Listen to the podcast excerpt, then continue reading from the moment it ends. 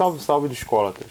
Você está ouvindo Descobrindo o Rio, série produzida pelo Desconversa sobre álbuns que representam a música do Rio de Janeiro. Descobrindo o Rio é uma produção resultante do edital Cultura Presente nas Redes 2, realizado pelo Estado do Rio de Janeiro, Secretaria de Estado de Cultura e Economia Criativa. Embora tenha gravado pela primeira vez apenas aos 63 anos, Clementina de Jesus se tornou uma das maiores vozes da música brasileira. Artista que viveu o samba desde seu nascimento, em 71 a cantora lançou Clementina Cadê Você?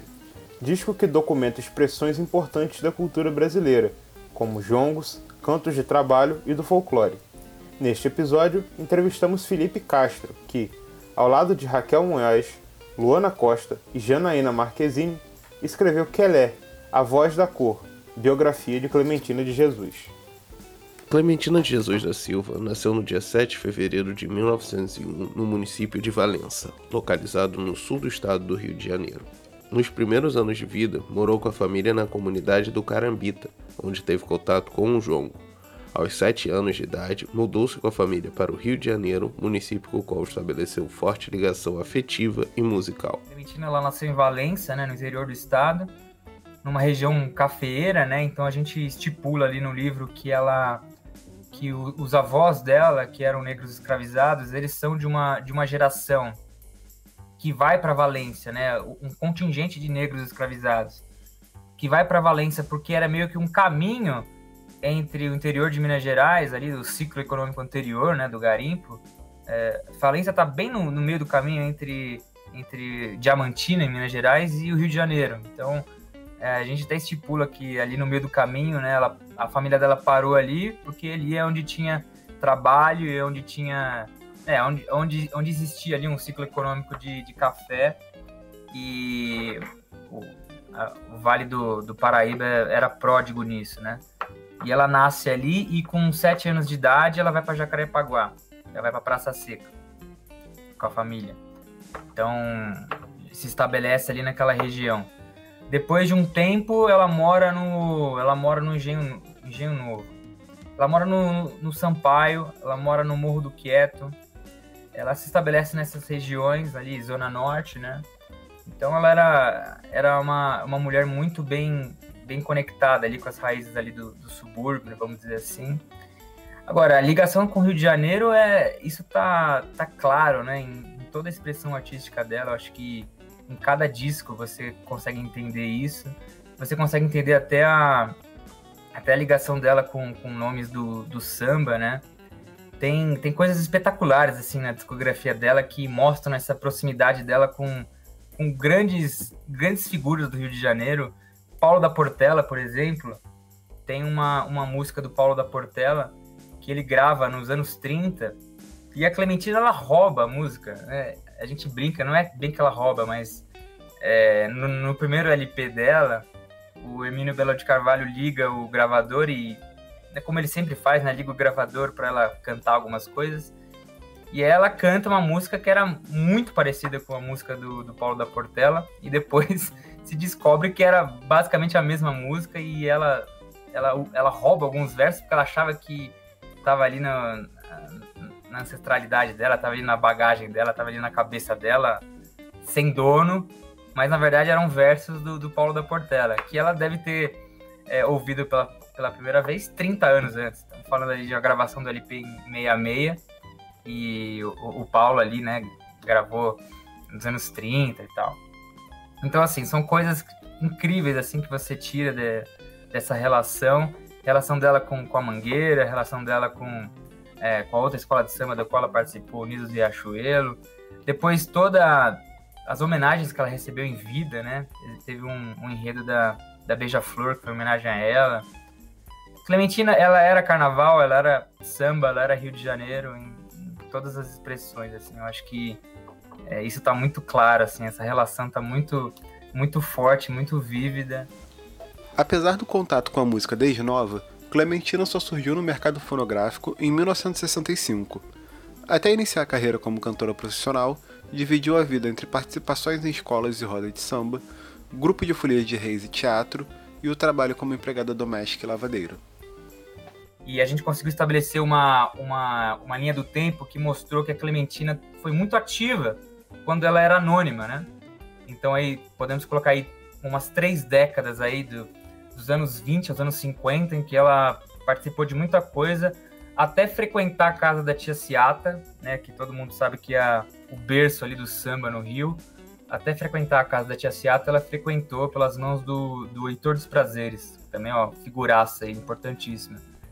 E a gente consegue mapear ali participações dela no, no bloco que deu origem à Portela. Então ela conhecia o Paulo da Portela ali nos anos 20 e 30.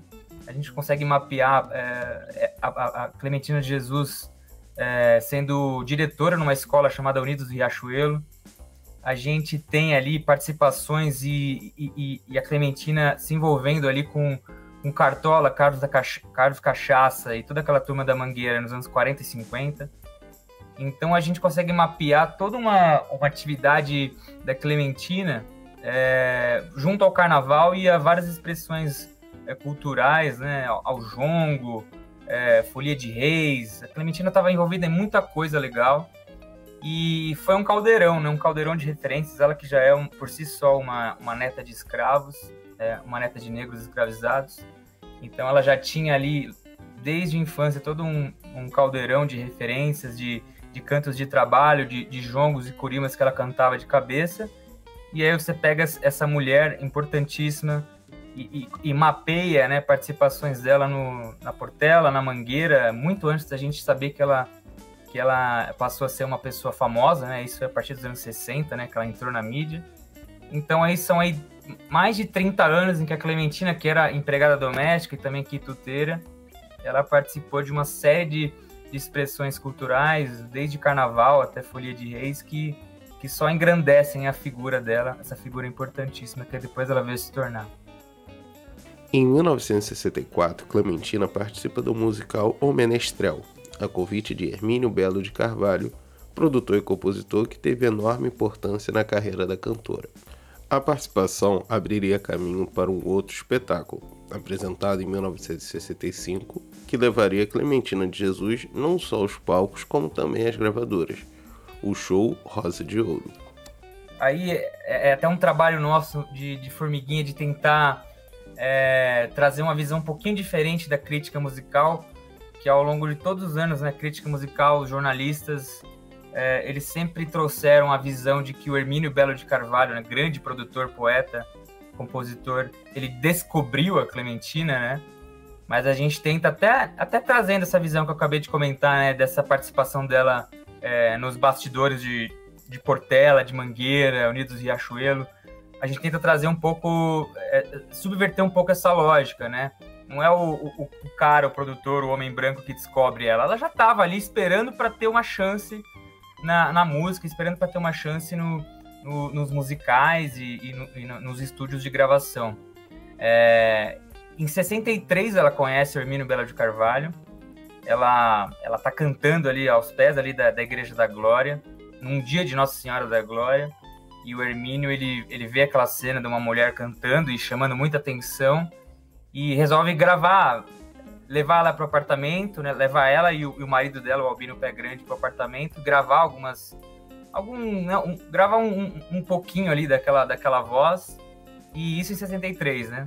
E em 64 surge um convite do Hermínio Belo de Carvalho. Né? Ele é uma figura importante, mas volto a dizer, ele não descobre. Ele, é, ele dá uma oportunidade que ninguém havia dado aí em 60 anos de vida, ninguém havia dado a Clementina. Em 64, em, em dezembro, ela estreia em um musical, é um musical chamado O Menestrel. Inclusive, é um musical que não tem muito sucesso, mas ele acaba sendo importante porque é a estreia da Clementina num palco, né? Ela participa ali junto com o, o pai do Paulinho da Viola, né? O César Faria, grande violonista.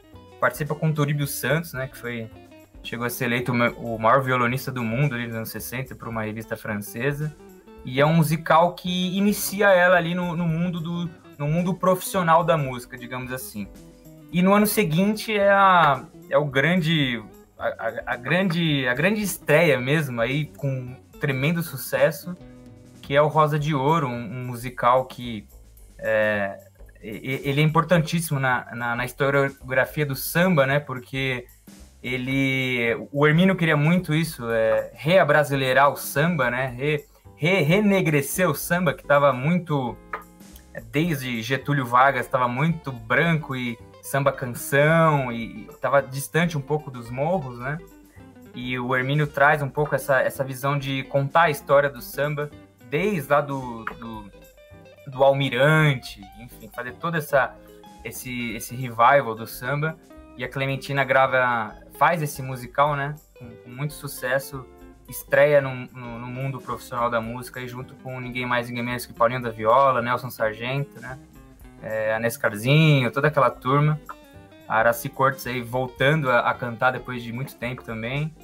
E esse musical, ele é, uma, ele é um tremendo sucesso. A Clementina viaja com um grupo para Brasília, para Salvador, para São Paulo. Não fica só no Rio de Janeiro, embora no Rio já, já fosse um sucesso tremendo. A partir do sucesso de Rosa de Ouro, que teria um segundo LP em 1967, Clementina consegue gravar o seu primeiro disco em 1966, também na gravadora Odeon que inclui as canções Cangoma Me Chamou, Barracão é Seu e Vinte Vinte Companheiros. É nessa gravadora que a artista grava a maioria de seus discos, com exceção de Clementina Cadê Você, em 1971, e Canto dos Escravos, em 1982. É, se pegar o ano de. voltando um pouquinho para 66, é um ano em que ela, ela faz duas viagens importantíssimas, né? Ela viaja primeiro para França ela vai representar ali a. Ela participa de uma delegação brasileira de músicos que está ali no Festival de Cannes, na França, é, em virtude de um, de um filme brasileiro, né? A Hora e a Vez, de, de Augusto Matraga, que, que concorre ali à Palma de Ouro de Cannes. E ela está ali com uma enorme comitiva de brasileiros ali para se apresentar. E tem a viagem para Senegal, que é mais interessante ainda, porque ela também está numa comitiva de músicos brasileiros que vai ao Festival de Artes Negras de Dakar em 66, que é um festival incrível, por sinal, tá? Tem grandes artistas do mundo inteiro ali se, se, se abraçando ali num, num festival que teve só, se não me engano, três ou quatro edições. A Clementina está nessa, nessa primeira edição em 66. E aí, na volta de 66, ela grava o, o LP solo dela. É, e aí, 67, 68, ela grava uma série de discos com outros artistas, né? É, um deles é o Fala Mangueira, que é um, um, um, LP incrível, né? Com Carlos Cachaça, com Cartola, com um grande elenco ali. Ela grava esse disco em 67. É, 68 tem um disco que é o meu preferido dela, que ela, ela faz com, com o João da Gente e o Pixinguinha, né? O Gente da Antiga também é um, é um baita LP, e, e, se eu não estou enganado, eu acho que é o último LP do Pixinguinha em vida, né? É um, um, excelente disco, e aí, então, dá para dizer que é isso, assim, a, a Clementina, nesse período da vida dela, ela tá ou ainda em turnê com Rosa de Ouro, ou nessas, nessas viagens, ou gravando é, esses LPs com outros artistas, e aí o, o Hermínio Belo de Carvalho, que era o, o, o produtor dela, né, o, diretor dos discos dela até então, ele queria muito ir a estúdio para fazer um disco que fosse um, uma espécie de, de, de obra para documentar temas folclóricos e temas afro-brasileiros. E aí o, os dois, né, esse, essa dupla dinâmica aí, só consegue ir a estúdio aí no, em janeiro e comecinho de fevereiro de 70 para gravar esse, esse baita disco aí, do qual a gente vai falar mais. Clementina Cadê Você foi lançado em 1970 com 12 faixas e duração de 30 minutos e 22 segundos. A produção foi assinada por Hermínio Belo de Carvalho e conta com os músicos Marçal, Luna, Jair, Juquinha e Elias na percussão, Índio no cavaquinho e viola caipira, Newton no violão, Maestro Nelsinho na direção musical e trombone e coro feito por Cida, Lila, Margarida, Pedrinho Rodrigues e Zezinho. Contando com as músicas Deus vos salve a causa santa, Sei lá Mangueira e Vai Saudade, Clementina Cadê Você foi gravada pelo selo do Museu da Imagem do Som. É, o motivo pelo qual o disco sai pela, pelo MIS, não pela Odeon, é que o Hermínio tinha feito um, um acordo, né? O Hermínio tinha encampado aí uma, uma, uma espécie de campanha para arrecadar dinheiro para o MIS, né, para o Museu da Imagem do Som, em 68. Inclusive, ele reúne ali um, um show é, com a Elisete, o Zimbo Trio e o Jacó do Bandolim, que é um show para arrecadar fundos para o MIS, ali em 68. E desse acordo, é, desse, dessa campanha, desse, dessa iniciativa para tentar salvar o MIS, que era muito importante naquele momento, né, para documentar né, a música brasileira, o, desse, daquele, daquele instante sai esse acordo pro, pro Hermínio gravar o disco seguinte dele no Museu da Imagem do Som. Por isso que ele sai no, no MIS e não no Odeon. E aí, falando um pouquinho sobre o disco, é, o Lucas, eu acho que é muito interessante é, esse disco, ele, ele é muito ele é muito sui generis dentro da própria discografia da Clementina, né? Ele é um disco que o basicamente o Hermínio Belo de Carvalho é, liga os gravadores ali do, Miss e fala pra Clementina, canta o que tá na tua cabeça, canta o que tá na tua alma, canta o que tá na tua memória. E o resultado disso é, é, é que é um, um LP que tem é que tem três sambas apenas e nove temas folclóricos. Aí, batucadas, curimas, jongos, até moda de viola. E tem. A Clementina faz, gravava bastante moda de viola. É, apesar de não ser uma, uma caipira clássica, ela gravava também modas de viola. Mas é um disco fenomenal porque é, você ouve poucos instrumentos de corda, inclusive, né? É um disco de voz e, e atabaques ali em sua maioria. Então ele, ele é muito sui generis na, na própria discografia da Clementina, ele é muito especial, né? Ele tem um lugar muito especial na, na discografia dela porque tinha essa essência. O, o Hermínio estava muito é, preocupado em, nas palavras dele, reabrasileirar o samba. Né? Ele até escreve no encaixe do disco é, esse argumento de que era necessário trazer o samba para suas origens, trazer o samba para uma para sua origem mais africana, né? mais afro-brasileira. E o que ele faz com esse disco é um, uma documentação nesse sentido, de ligar os gravadores e deixar a Clementina é, cantar os, seu, os seus jongos, suas corimas, cantar seus música de música de igreja, né? Tem uma é, tem uma música aqui que é a, uma das primeiras músicas, é Deus o salve a Casa Santa, né? Deus o salve a Casa Santa. Essa música a gente estava pesquisando sobre ela, ela foi um era um canto de igreja popular em Moçambique, né? Coisa maluca. Mas também era uma música entoada no, no candomblé, no maculelê, e a Clementina trazia isso, né? Trazia muito essa coisa na, na sua ancestralidade, na sua memória. E aí foi isso, assim, um disco gravado em três dias, entre janeiro e fevereiro de, de 70, em que o Hermínio liga os gravadores e deixa a Clementina. Claro, né? Tem uma curadoria dele, é evidente que tem, tem uma a expertise dele em, em reunir ali os pontos de trabalho, as músicas folclóricas que ele achava que tinha que tinha um potencial legal, né, pro disco mas é um disco que a, a, a maior parte da curadoria é da, da, ancestralidade da Clementina, é da cabeça da Clementina, é da, da memória dela. Então é por isso que ele é tão especial.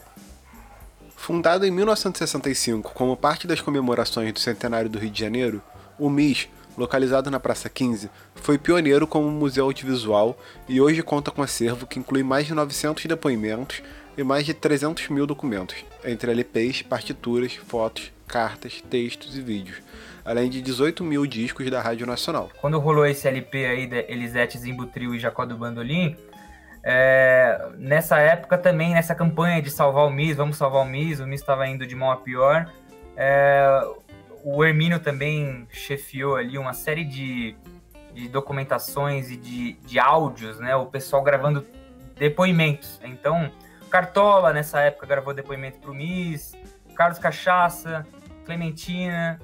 E aí, quando você tem esse tipo de registro, né, registros em áudio e até em alguns casos de, em vídeo, né, desses caras que, que nasceram em 1905, 1901, 1895, gente, gente da antiga, né, fazendo uma, fazendo uma menção aí ao, ao LP da, do Pixinguinha, João da Gente Clementina, o MI se torna aí um, um acervo fundamental aí, um acervo é, espetacular e, e imprescindível para a história da música brasileira.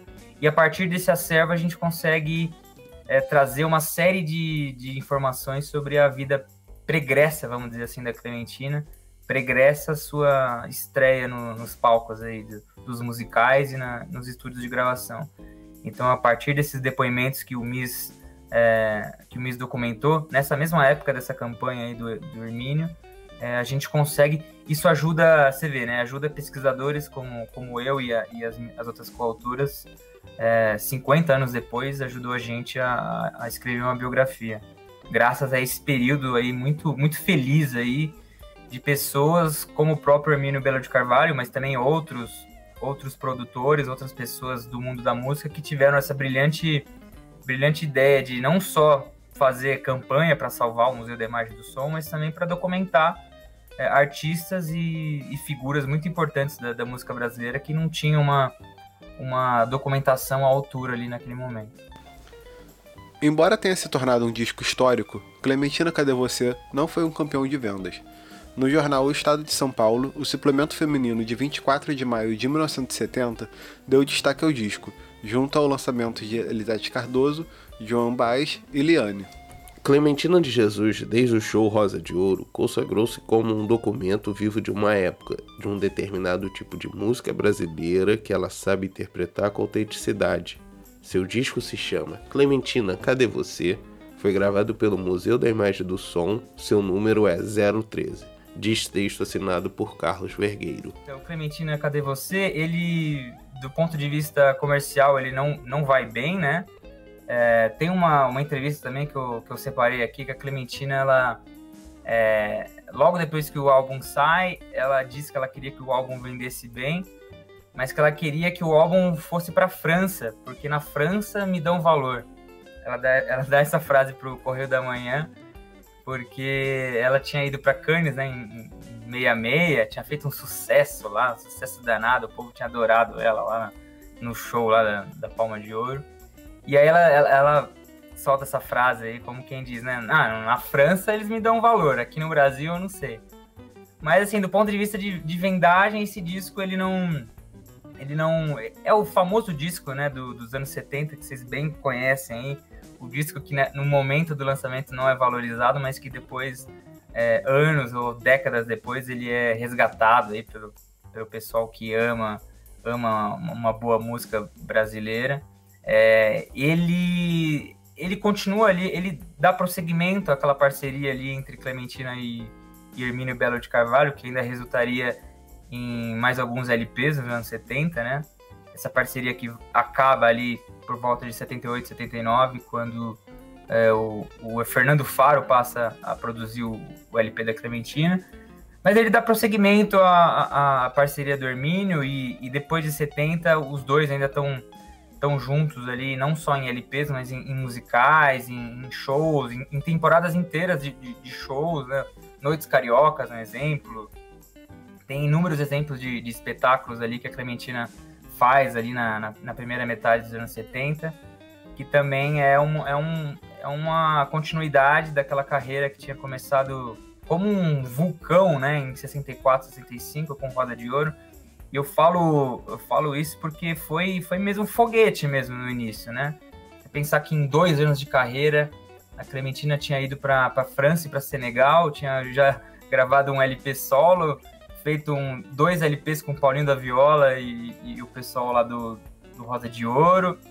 A carreira dela né, foi muito foi muito estrondosa ali nos primeiros anos, depois entrou numa velocidade de cruzeiro ali, uma coisa mais tranquila e o disco de 70 tá nessa, nesse contexto, né?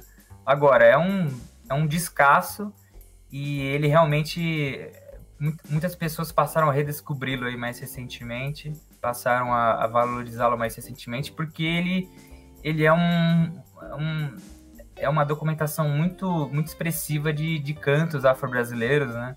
É, algo que não se dava muito valor, talvez, na época, mas que com o tempo, né, um registro desse passa a ser cada vez mais, mais valoroso.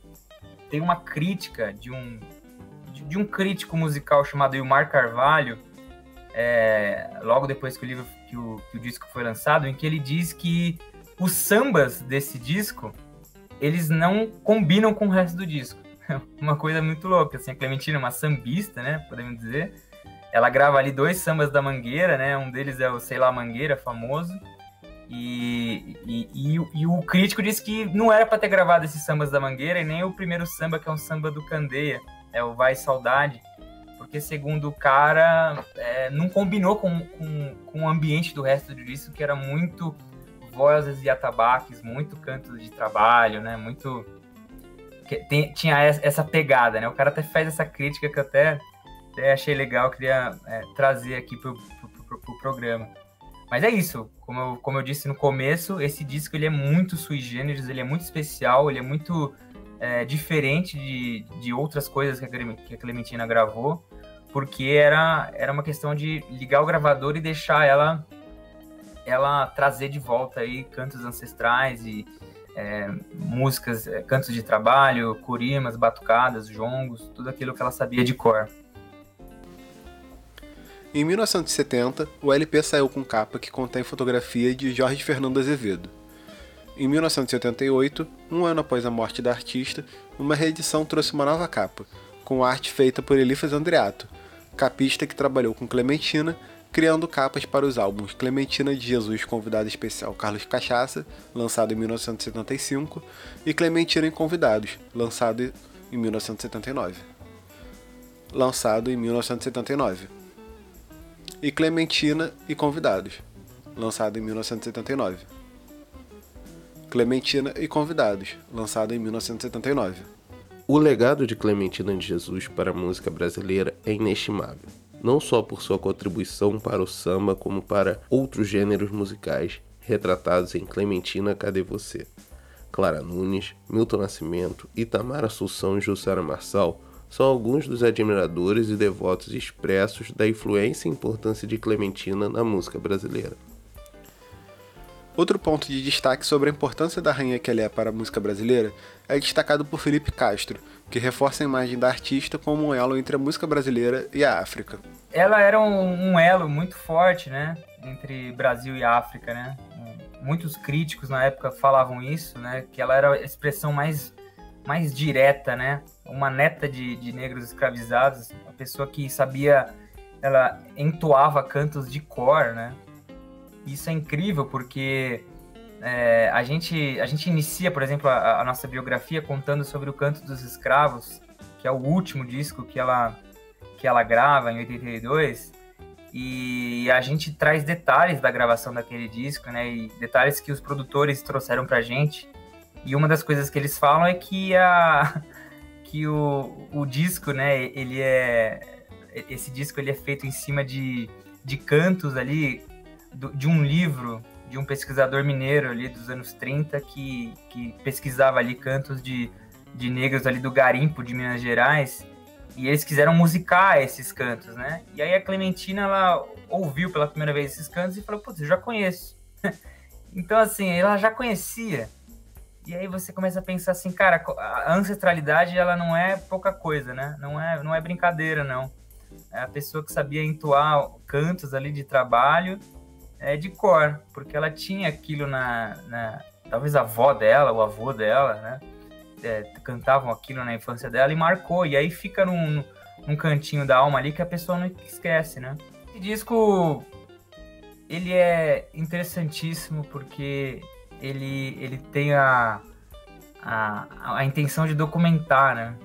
E a gente sabe como é difícil documentar as coisas. A gente, a gente vive num país que não, não valoriza a história, não valoriza, é, não valoriza acervos, não valoriza documentos do passado. E esse disco ele se prestou a uma coisa muito nobre que é documentar, documentar cantos, né?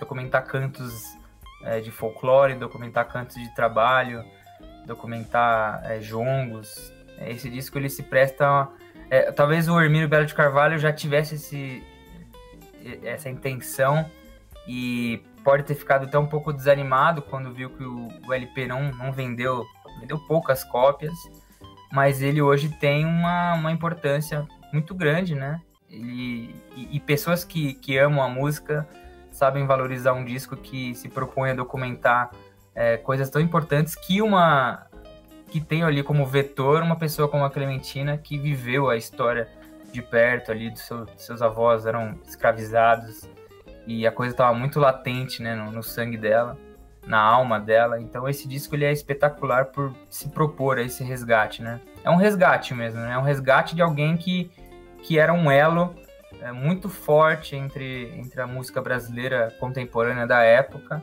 e a música música de trabalho, né? Música de trabalho dos, dos negros escravizados. Então, ela traz esse esse disco talvez é uma das expressões mais fortes junto com com o LP Canto dos Escravos é, dessa dessa junção aí de, de, de mundos, aí, junção de culturas, junção de, de, de histórias aí, de, e de bagagens. Então esse disco ele é uma expressão fantástica disso aí.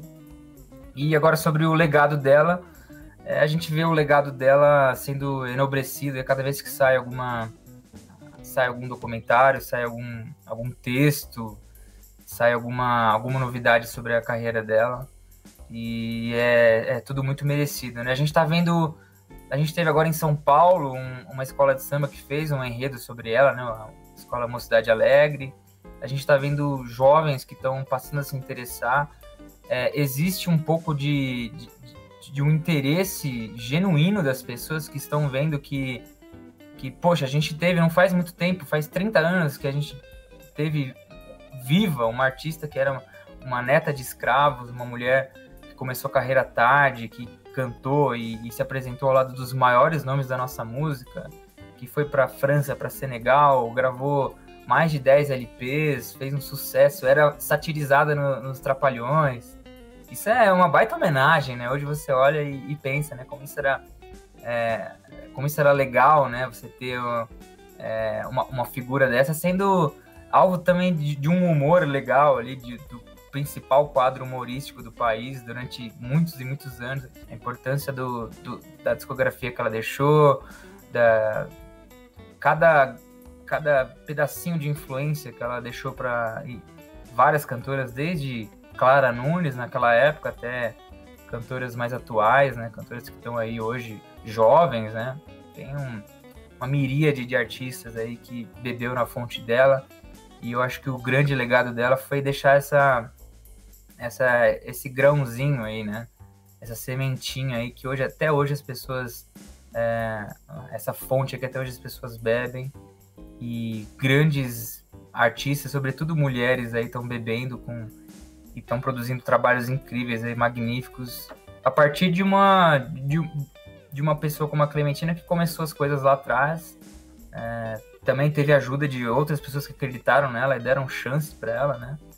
Mas é, volto a dizer que ela não foi descoberta pelo Hermínio Belo de Carvalho. Ela, ela, ela seria descoberta em algum momento pela, pela, pelo brilho que ela tinha. Mas eu fico imaginando também quantas outras Clementinas não, não tiveram a chance que ela teve, não, não conseguiram é, ter a chance de, de se apresentar profissionalmente, de mostrar sua obra para milhares, milhões de pessoas, né? A chance que a Clementina teve. Acho que são algumas lições aí da, da história dela.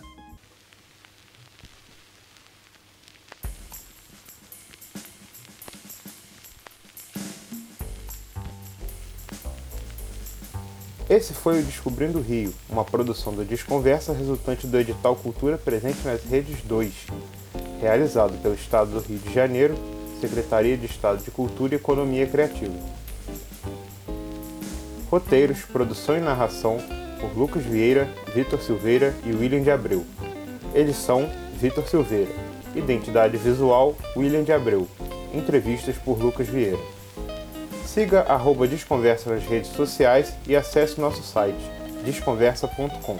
Desconversa, o seu portal de notícias em 33 rotações.